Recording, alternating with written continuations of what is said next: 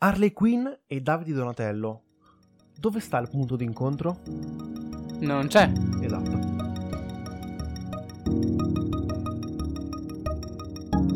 Sono andato al cinema e ho visto Harley Quinn, il film su Harley Quinn che tratta la storia di, eh, della eroina, dell'anti-eroina del, del mondo DC.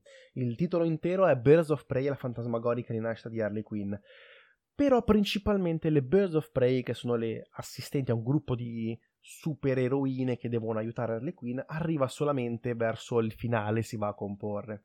E la storia è molto semplice, eh, racconta di Harley Quinn che viene lasciata da Joker e non riesce diciamo a venire a patti con questo suo nuovo status da single è un pochino diciamo irrequieta e quindi inizia diciamo a vivere in questo mondo del mondo criminale di Gotham City della notte la vita notturna di Gotham City nel quale incontra anche il super cattivo interpretato da Ivan McGregor eh, che è abbastanza inutile. I, su, diciamo che i cattivi di questo film sono praticamente inutili. La cosa positiva, secondo me, è che è un film che non si prende troppo sul serio. Non prendendo troppo sul serio, uno lo va a vedere e dice: Ok, è un bel film comunque di intrattenimento e non vuole inviare comunque messaggi politici profondi. E non prendendosi proprio lui stesso il film, lui stesso sul serio, lo riesco a far passare rispetto magari a quei film di supereroi che puntano ad essere troppo seri e diventare quasi stancanti, perché alla fine parliamo di persone in vestite con costumini con tutte calzamaglie che vogliono combattere il crimine. Quindi la storia di per sé è un pochino, se ci pensi, in tutti, tutti i film di supereroi, no? è un problema che affligge tutti, tutti, i film di supereroi, se si prendono troppo sul serio. Concordo, diventano pomposi e quindi che dopo un po' Anche, è un motivo per il quale, ad esempio, non ho quasi mai, o comunque bei film, ma non ho quasi mai apprezzato la trilogia del Cavaliere Oscuro di Nolan, secondo me. Mm, perché concordo. troppo, troppo seriosi, secondo me. Eh, quindi, al tempo stesso, è una cosa che ha fatto molto bene la, la Marvel. Eh, sono molto, molto comici e molto divertenti. Harley Quinn, il film, ha dei, degli spunti molto comici. Il lato positivo di questo film sicuramente è l'aspetto visivo, è un aspetto molto, molto colorato, molto, molto zuccheroso, la, anche se la trama è molto semplice, ma viene raccontata, e questo è un merito secondo me, attraverso un pochino di intreccio, viene un pochino intrecciata con flashback e flash forward che cercano, alla fine si riconducono verso metafilm in quello che è il, la, la narrativa principale della storia e scorre via molto piacevolmente. Le scene d'azione sono molto belle perché comunque è stato girato da è subentrata in, subentrato in regia Chad Stahelski per girare il coordinatore stuntman famoso che è fra l'altro il regista di John Wick. E questo comunque si vede la sua mano nelle scene d'azione anche se utilizzano un pochino troppo secondo me gli slow motion che sono mm. assolutamente inutili quando fai un, un film d'azione.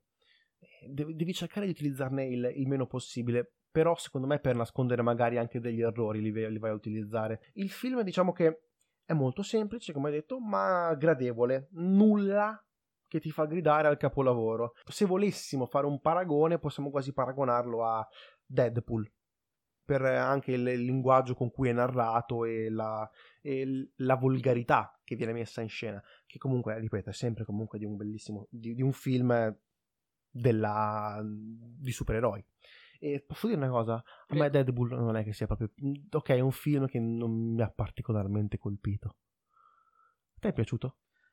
Eh, mi sono divertito. Il primo sì, no, molto, è divertente. il secondo forse un po' so, di più. È, un, è come, come, questo film, no? È un film divertente. Probabilmente Deadpool anche a livello registico è più semplice, ma al tempo stesso è forse di più facile lettura, quindi al tempo è meglio, meglio, meglio girato. Però sono quei film che non ti lasciano assolutamente. No, niente. è un. Cioè, la caratteristica di Deadpool è che è un film di supereroi diverso dagli altri.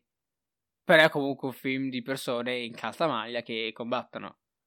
E questo è il grande merito, il grande limite di questo film. Se vi piace, secondo me rimarrete entusiasti. Se non siete nel, nel mood di film di supereroi, evitatelo assolutamente. Però è un film gradevole, eh? è un film abbastanza, abbastanza gradevole. E volevo, niente, volevo aprire questa piccola parentesi su questo film. Altre notizie, partendo direttamente dalle notizie della settimana, sono uscite le nomination ai Davide Donatello, che ci ricolleghiamo così all'episodio sugli Oscar, e volevamo parlare un po' del, dello spirito patriota italiano per poter andare a parlare dei nostri premi. I Davide Donatello sono i premi dell'Accademia del Cinema Italiana, stessa modalità d'assegnazione degli Oscar, quindi possiamo partire subito. E dato che hai parlato di patriottismo italiano, iniziamo la categoria film stranieri, dove forse c'è l'unico tassello che può ricollegarsi con Birds of Prey, poiché eh, tra i nominati c'era anche Joker.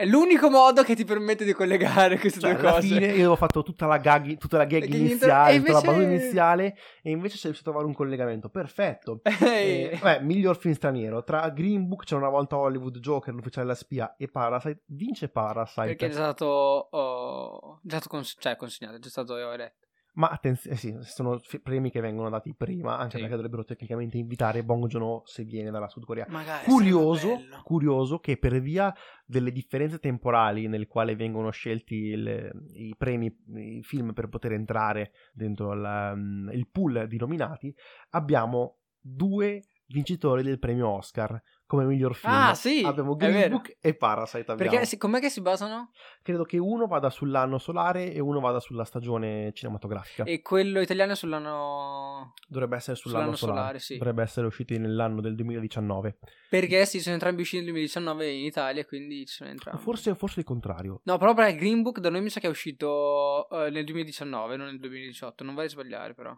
No, noi andiamo a stagione cinematografica, andiamo. Quindi a settembre- ottobre. eh, Sì, da ottobre, ottobre, settembre, otto- ottobre. E quindi ottobre, che Green Book è uscito dopo ottobre 2018 e quindi è entrato Donatello. nei- E Parasite è uscito prima. a ottobre 2000, in in quella data lì. E quindi di conseguenza abbiamo tutti eh, questa piccola questo Eh, piccolo scherzo. divertente. Sì, vabbè, ha già vinto, ci sta. Parasite deve vincere tutto, deve vincere. Davide Giovani. Che cos'è il premio Davide Giovani? Viene assegnato da una giuria di studenti universitari e E- scuole superiori.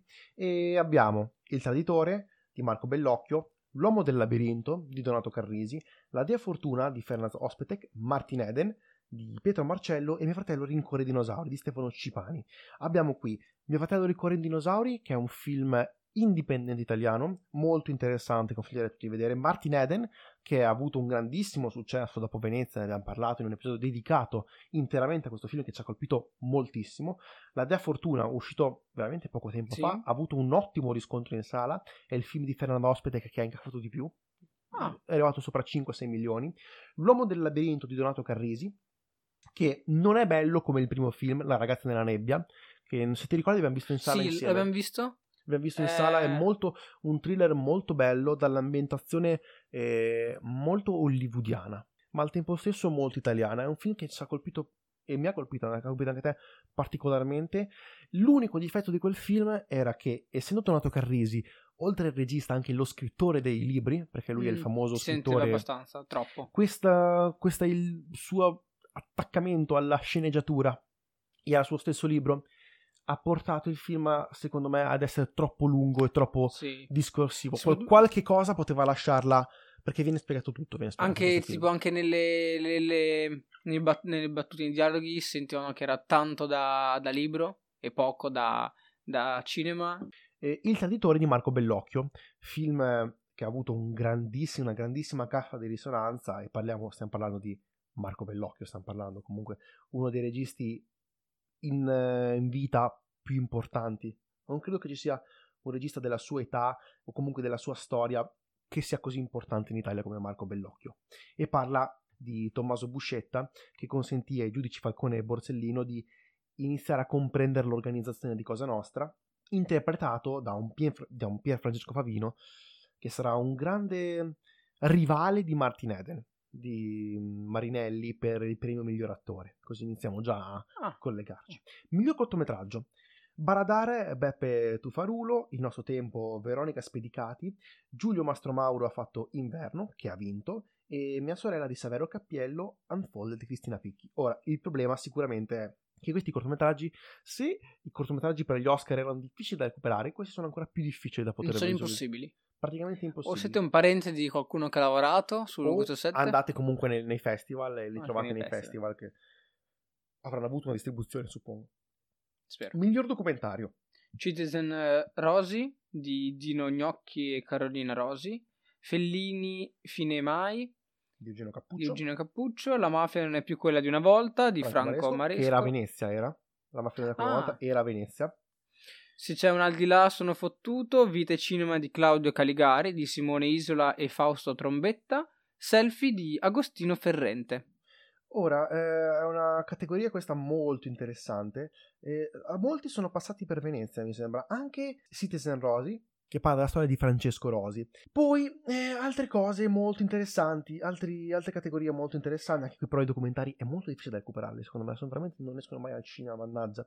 Migliori effetti visivi, VFX. Abbiamo 5 numero perfetto di Giuseppe Squillaci, il primo re di Francesco Grisi e Gaia Bussolanti, non sono quelli che, fanno, sono quelli che eh, hanno fatto gli effetti. Il primo re che abbiamo visto, abbiamo parlato. Il traditore. Il traditore e Rodolfo no, primo re l'abbiamo visto ma non abbiamo parlato. Non abbiamo parlato? Perché non c'è ancora il podcast. Ah, hai ragione, dovremmo parlare. Allora dovremmo parlare di film new wave di genere italiana. Eh sì, è un'altra. Volevo parlarne in questo episodio, volevo parlarne piano piano andando ad esporre ah, il film di Marco ottimo. Rovere. Pinocchio, Teo De Meris e Rodolfo Migliari. Pinocchio, filmone pazzesco di cui abbiamo fatto un episodio dedicato. Suspiria di Guadagnino, con eh, ovviamente Luca Saviotti che ha girato, che ha fatto i migliori effetti visivi. Ora, Primo Re. Secondo me qui il, il livello artistico, proprio il livello di impegno per andare a creare eh, l'antica Roma, la, la storia di Romolo e Remo del primo re deve essere sicuramente premiato a livello proprio a livello concordo forse per quanto riguarda anche gli effetti Pinocchio, eh? visivi eh? però per quanto riguarda gli effetti visivi cavolo è vero anche Pinocchio c'è forse è il primo re per gli effetti visivi eh, però, però, anche Pinocchio, eh? anche Pinocchio, però forse Pinocchio più per i costumi. Esatto, i, i costumi prosteti, prostetici. prostetici. Miglior suono, 5 numero perfetto, Il primo re, Il traditore, Martin Eden e Pinocchio. Eh, miglior su- suono... Comprende sia presa diretta, il presa microfonista... Diretta il montaggio del suono, creazione di suoni, quindi sound design e il mixaggio. E quindi tutta la lista di persone che hanno collaborato. Molto interessante avere unito le categorie. Sì, le hanno unite, no, non so se... Già è una cosa buona che li premiano e prendono come, come, classe di premio anche quello durante il suono. Avrei Ma preferito separarle. diretta.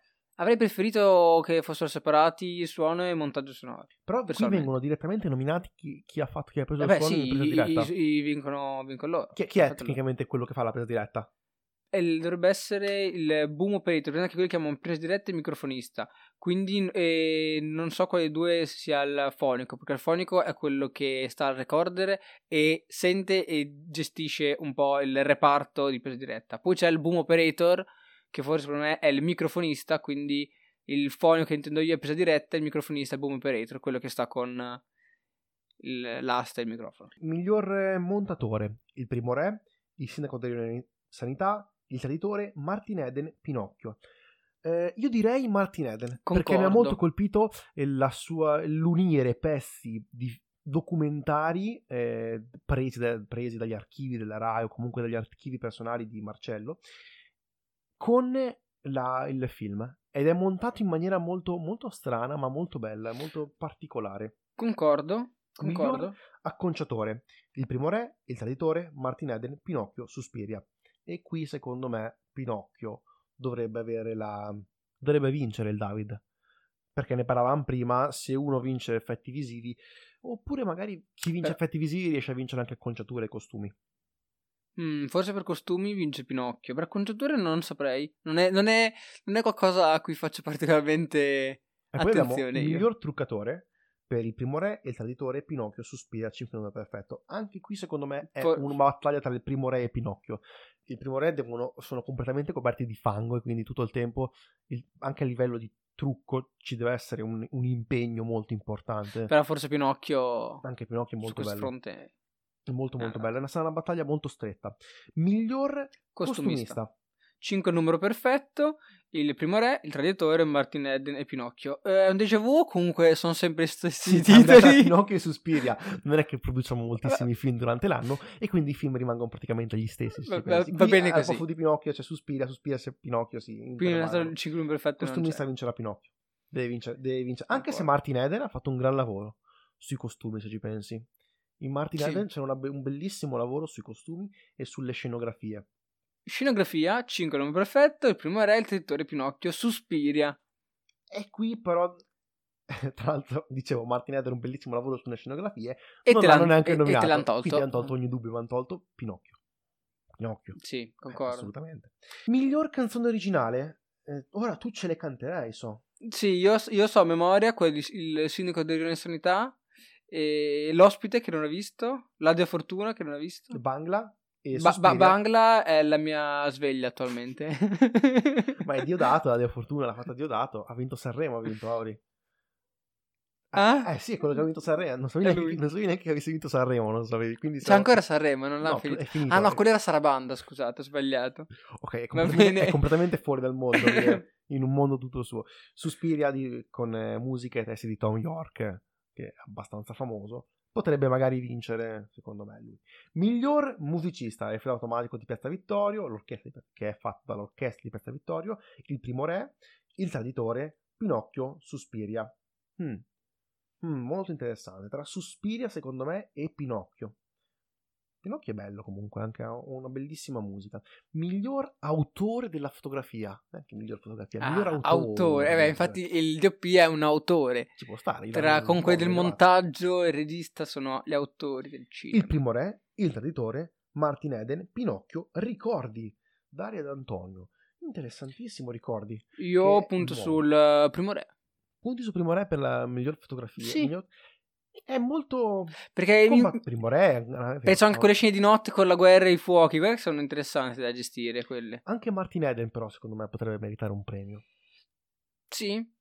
Miglior attore non protagonista abbiamo 5 numero perfetto Carlo Buccirosso, il campione Stefano Accorsi, il traditore Luigi Locascio, il traditore Fabrizio Ferracane, Pinocchio Roberto Benigni. Allora, tra Luigi Locascio e Roberto Benigni se la giocano, però secondo me il eh, Roberto Benigni, il geppetto di Roberto Benigni in Pinocchio è qualcosa che rimane e dovrebbe vincere. Miglior attrice non protagonista, 5 numero perfetto Valeria Golino, Anna Ferrazzetti per Domani un altro giorno, Tania Garriba per Il Primo Re, Maria Amato il traditore, eh, Alida Valdari Calabria per Pinocchio. E io direi il primo re.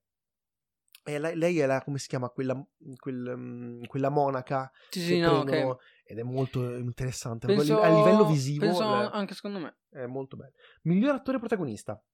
Tony Servillo, 5 numero perfetto, Alessandro Borghi, il primo re, Francesco Di Leva, il sindaco dell'Unione Sanità, Pier Francesco Favino, il traditore, Luca Marinelli, Martin Eden. Qui ci sono- c'è uno scontro tra la nuova generazione, che è Borghi e Marinelli, e quelli più affermati, tra cui Servillo, Favino e un outsider, ma comunque famoso come Francesco Di Leva. Io punto sul primo re con Alessandro Borghi. No, secondo me vincere o Luca Marinelli per Martin Eden, Sì. che ha vinto alla Coppa Volpi, ha vinto, Ok, o però- Pier Francesco Favino. Pier Francesco Favino è uno di quelli che eh, vince sempre, secondo me. È, vince è-. È, l'attore, è l'attore italiano più famoso anche all'estero, se Sì, ci pensi. ok. Miglior attrice protagonista: Valeria Bruni Tedeschi Villeggianti, Jasmine Trinca La Dea Fortuna, Isabella Aragonese Mi fratello Rincone dei dinosauri, Linda Ca- Caridi Ricordi, Lunetta Savino Rosa, Valeria Golino Tutto il mio folle amore. Mm. Forse Jasmine Trinca. oh, sono comunque nomi importanti, sia Valeria Bruni Tedeschi, sono tutte, tutte attrici molto, molto importanti del panorama italiano. Molto in dubbio, onestamente. Chissà chi potrà vincere. Non, non mi esprimo, non mi esprimo. Miglior produttore. Eh, Bangla, il primo re, e il traditore Martin Eden, Pinocchio, il primo re. Perché secondo me la Groenlandia Pictures, che è la casa di produzione di Matteo Rovere e Sidney Sibilla, sta facendo dei lavori incredibili dal punto di vista della produzione in Italia che non si è mai vista prima d'ora. Ne Concor- parleremo più tardi. Concordo pienamente. Miglior sceneggiatura non originale. Il sindaco dell'Unione Sanità, la famosa invasione degli orsi in Sicilia, la palazza dei bambini, Martin Eden e Pinocchio. Mm, qui per miglior sceneggiatura non originale sono indeciso tra la palazza dei bambini, comunque sono i ragazzi di, di Gomorra, Mhm. eh, Bra- Braucci, Giovannesi, Saviano, e Martin Eden. Anche perché Pinocchio, ok, potrebbe vincere per miglior sceneggiatura non originale, effettivamente. Però no, secondo me c'è un po' alcuni difetti nella sceneggiatura per la storia. Miglior sceneggiatura originale, Bangla, Il primo re, Il traditore, La Dea Fortuna, Ricordi. E qui deve vincere curioso come il traditore sia sceneggiatura originale quando è tratto da una storia vera. È tratto. Beh, però non, Non è è, stato non è libro. stato nel libro, quindi eh, va Ci bene. può stare. E Il traditore o Il primo re? Ma il primo re, la sceneggiatura è, è originale. va bene. Anche questo è vero, tratto dal libro di storia potrebbe essere tratto. Regista esordiente. 5 numero perfetto, Igor Bangla, Faim Buyan, il campione Leonardo D'Agostini, l'immortale Marco D'Amore, Sole Carlo Sironi. Ti direi l'immortale, ti direi, di Marco D'Amore, che tu non hai visto Gomorra. Io no. La maggior parte di questi film, infatti non ho messo film perché la maggior parte di questi film non li ho visti. Miglior regia, Il primo re, Il traditore, La parte dei bambini, Martin Eden, Pinocchio. Abbiamo Rovere, Bellocchio, Giovannessi, Marcello, Garrone. Eh, eh Bellocchio mm. è potente, Garrone è il fenomeno italiano assolutamente del cinema. Matteo Rovere è il nuovo fenomeno italiano che sta nascendo, l'astro nascente. Giovannessi è un grandissimo regista, anche lui astro nascente che aveva fatto da Gomorra, è passato comunque quella scuola di Sollima, se vogliamo di Stefano Sollima. Mm-hmm. Sarà una battaglia all'ultimo sangue, secondo me. Sai chi vincerà? Bellocchio. No, Parasite. E con questo possiamo... Miglior film. Primo Re, Il Traditore, La Palazza dei Bambini, Martin Eden, Pinocchio. Secondo me secondo me è il traditore di Bellocchio. Come miglior film? Eh sì, dovrebbe personalmente spero vinca il primo re o Pinocchio. Il primo re proprio per lo sforzo produttivo che hanno fatto, perché parliamo cos'è la Groenlandia? La Groenlandia è la casa di produzione di Matteo Rovere e Sidney Sibilla, che potreste probabilmente conoscere per Smetto quando voglio, la trilogia, film bellissimi, commedie divertentissime che vi consiglio assolutamente di recuperare e anche per Veloce come il vento di Matteo Rovere e stanno producendo dei film eh, nuovi eh, in maniera innovativa, tant'è che il primo re già diventerà una serie televisiva Romulus eh, da Sky Atlantic, credo, quindi una produzione internazionale e riescono quindi a portare questi film già all'estero. Tant'è che smetto quando voglio, leggevo notizia di, della settimana, è uno dei, fi- dei film rifatti, dei remake che più hanno incassato ha avuto remake in Spagna, in Russia, eh, in, in, tutte le parti del mondo. È stato comprato da molti, da molti mercati e sta avendo molto successo. La cosa interessante è che fanno prettamente film eh, di genere. Sì. Però comunque ben fatti, molto interessati proprio per andare a, a competere con altri film internazionali. Peccato che ancora si vengono i diritti per fare i remake e non viene distribuito direttamente il film. È una cosa che a me mi dispiace molto. Però magari col tempo si riesce un po' a cambiare. Conte- dobbiamo prendere in considerazione che le commedie francesi ancora eh, alcune volte escono in Italia ma vengono anche rifatte. Quindi è una cosa, è un'usanza comunque che c'è molto. Che strano però, perché eh, facendo magari un paragone con l'episodio precedente sul cinema coreano che è riuscito ad adattarsi al, all'idea più occidentale del, del, di Hollywood di produzione, di produzione sì. e quindi riuscire direttamente ad uscire all'estero, anche se abbiamo avuto dei terribili adattamenti da, da Alcuni anche molto ben fatti, mi viene in mente... Old eh... Boy? Non Old Boy è l'esempio non posso. ben fatto. Quello ben fatto invece è quello di Scorsese, The Departed, che era basato sul primo film di una trilogia, eh, Infernal Face, che se non sbaglio è di Hong Kong, Siete parte prende in considerazione il primo film perché non ci sono elementi per fare una trilogia.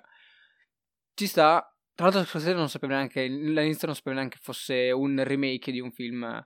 Tra l'altro, appena uscito anche in America. Beh, se vuoi parlare di remake, il film di Sergio Leone, Il buono, il brutto e il cattivo, è un remake di Kurosawa. Sì, quindi potremmo pensare. È un remake, però non ho chiesto i diritti. E, quando Kurosawa gli ha detto: Ciccio, guarda, eh, mi ha copiato completamente il film, gli ha detto: Sì, hai ragione, gli incassi e i guadagni eh, asiatici li prendi te.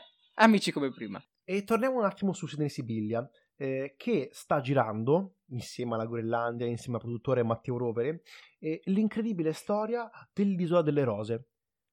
Un film per Netflix, film quindi internazionali, ah. iniziano ad espandersi eh, inizia ad avere questo, questo, successo, questo riconoscimento anche all'estero, secondo me, il, il cinema, pian piano il cinema italiano. Eh, vabbè, abbiamo ovviamente, parliamo, i registi, se parliamo di Sorrentino, parliamo di Garrone, stiamo parlando di, o Sollima comunque che ha girato, ha girato Soldato 2, ha girato, sono registi già affermati, ma questi sono la nuova generazione che sta piano piano riuscendo ad affacciarsi in un mondo, in un mondo globalizzato per un cinema più globale e su questi due registi, Sibilla e Garrone, io ho moltissime speranze, ma non solo su di loro, anche su una coppia di fratelli che ritroveremo a breve quando parleremo della Berlina 2020, mm. del, dell'orso di Berlino, della nuova mostra che sta in questi giorni svolgendosi a Berlino. Altre cose che possiamo parlare dei film italiani in gara, ok, i nomi sono sempre quelli perché sono pochi. A livello produttivo noi produciamo molti meno film rispetto a quelli... Soprattutto film di grande qualità anche anche impegno con cui vengono fatti, non ne facciamo tantissimi. Passiamo ora a una piccola rubrica che abbiamo aperto per questi episodi che arrivano a metà settimana, ovvero i film in uscita. E cosa arriva questa settimana? Questa settimana abbiamo un pochino di film dal giovedì 27 febbraio al cinema. Dopo il matrimonio, eh, remake al femminile di un film danese eh, in chiave hollywoodiana e quindi con Julianne Moore e Michelle Williams eh, interessante, ti interessa? Non ho avuto alcuna notizia, non ho avuto assolutamente... Quindi non lo so, sono un po', sono un po in dubbio. Altro film, qui abbiamo una commedia per la famiglia con John Cena. eh, mi immagino infatti la nonna che dice Dai, mangia po' di lasagne Che ti vedo sciupato. John Cena che gli fa la master wrestling sul tavolo. Parla di Non si scherza col fuoco, Auri. Un film eh, con dei pompieri Che non vorrei però andare a parlarne troppo di questo film E non vorrei neanche vederlo onestamente.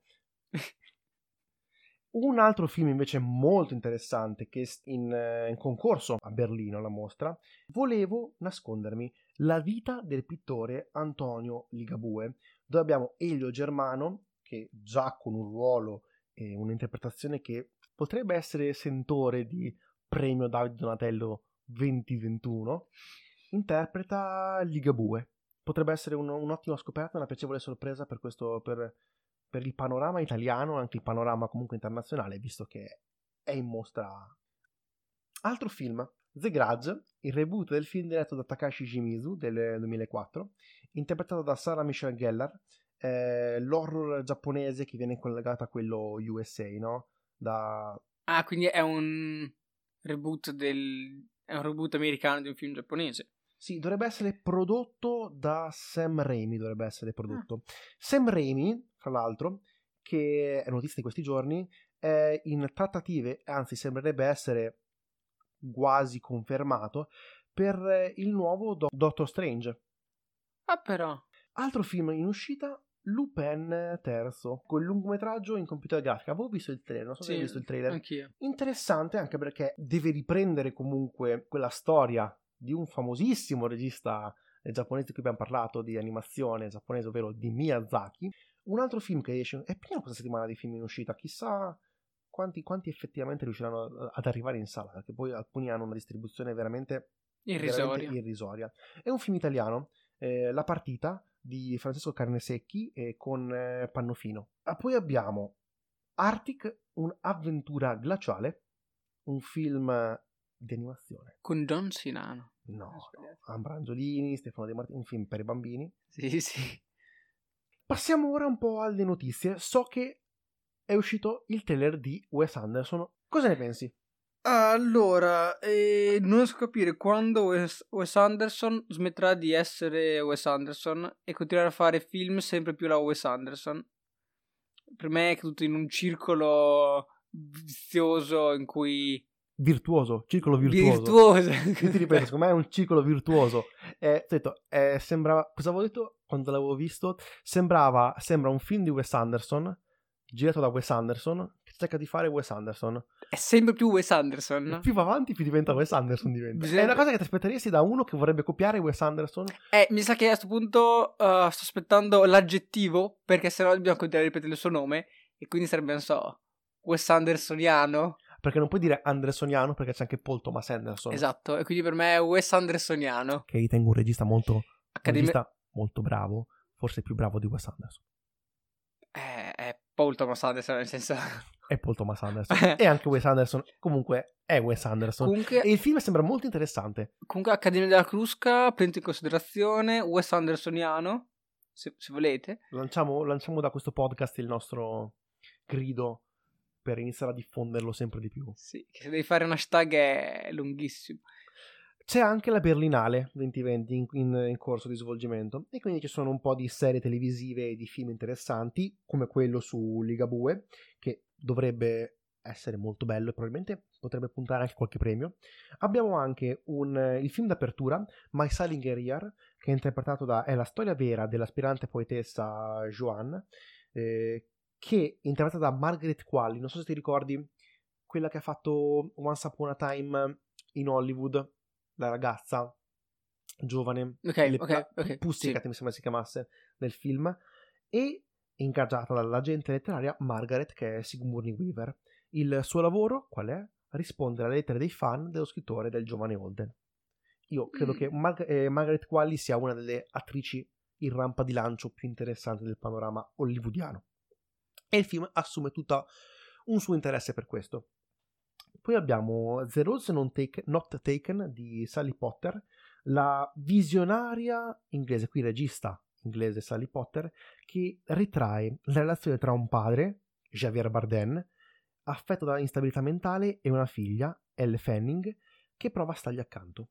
Completa il cast Salma Hayek e Laura Linney. E vi è poi un altro film italiano, Favolacce, dei fratelli di Innocenzo. Eh, I fratelli di Innocenzo sono quei nuovi registi, ancora più nuovi secondo me di Matteo Rovere e di Sidney Proprio Sibilla. freschi freschi. Eh sì, è il loro secondo film. Il loro primo film era La terra dell'abbastanza, un film assolutamente incredibile, eh, sempre che trattava della periferia di Roma, eh, della mafia, un thriller molto, molto alla Martin Scorsese, secondo me. Ci può, ci può Ah. stare come, come gangster story, no? Come Mhm. idea della gangster story. Inoltre esce Siberia di Abel Ferrara. Abel Ferrara è uno dei registi più importanti, ma al tempo stesso meno conosciuti dal, dal, Incredibilmente meno conosciuti, sì. Abel Ferrara è molto importante, ma perché si è un po' ritirato. So che adesso lui vive principalmente in Italia e quindi è molto difficile per lui comunque produrre, pro- produrre film di richiamo internazionale. E ha iniziato. E mi dispiace che sia un po' sparito, però a lui forse non interessa. Lui interessa fare i suoi film e qui torna a dirigere per la quarta volta il suo attore feticcio William Defoe, che aveva già trovato nel biopic su Pasolini. Non so se te lo Mm. ricordi, è uscito anche a Sì, Venezia nel sì. 2014 Qui interpreta un uomo isolato dai ghiacci che vuole ritrovare la propria natura. Una miniserie molto attesa, che sta- è stata presentata alla Berlinale, è Hillary, la storia di Hillary Clinton, Oh, quindi la- sulla- incentrata sulla figura pubblica, dalla First Lady a primo presidente donna mancato della storia americana, e quindi si concentra sulla campagna presidenziale, dove la regista Nanette Brostein cerca di riprendere questa, questa figura. E avrà sicuramente un importante riscontro in America.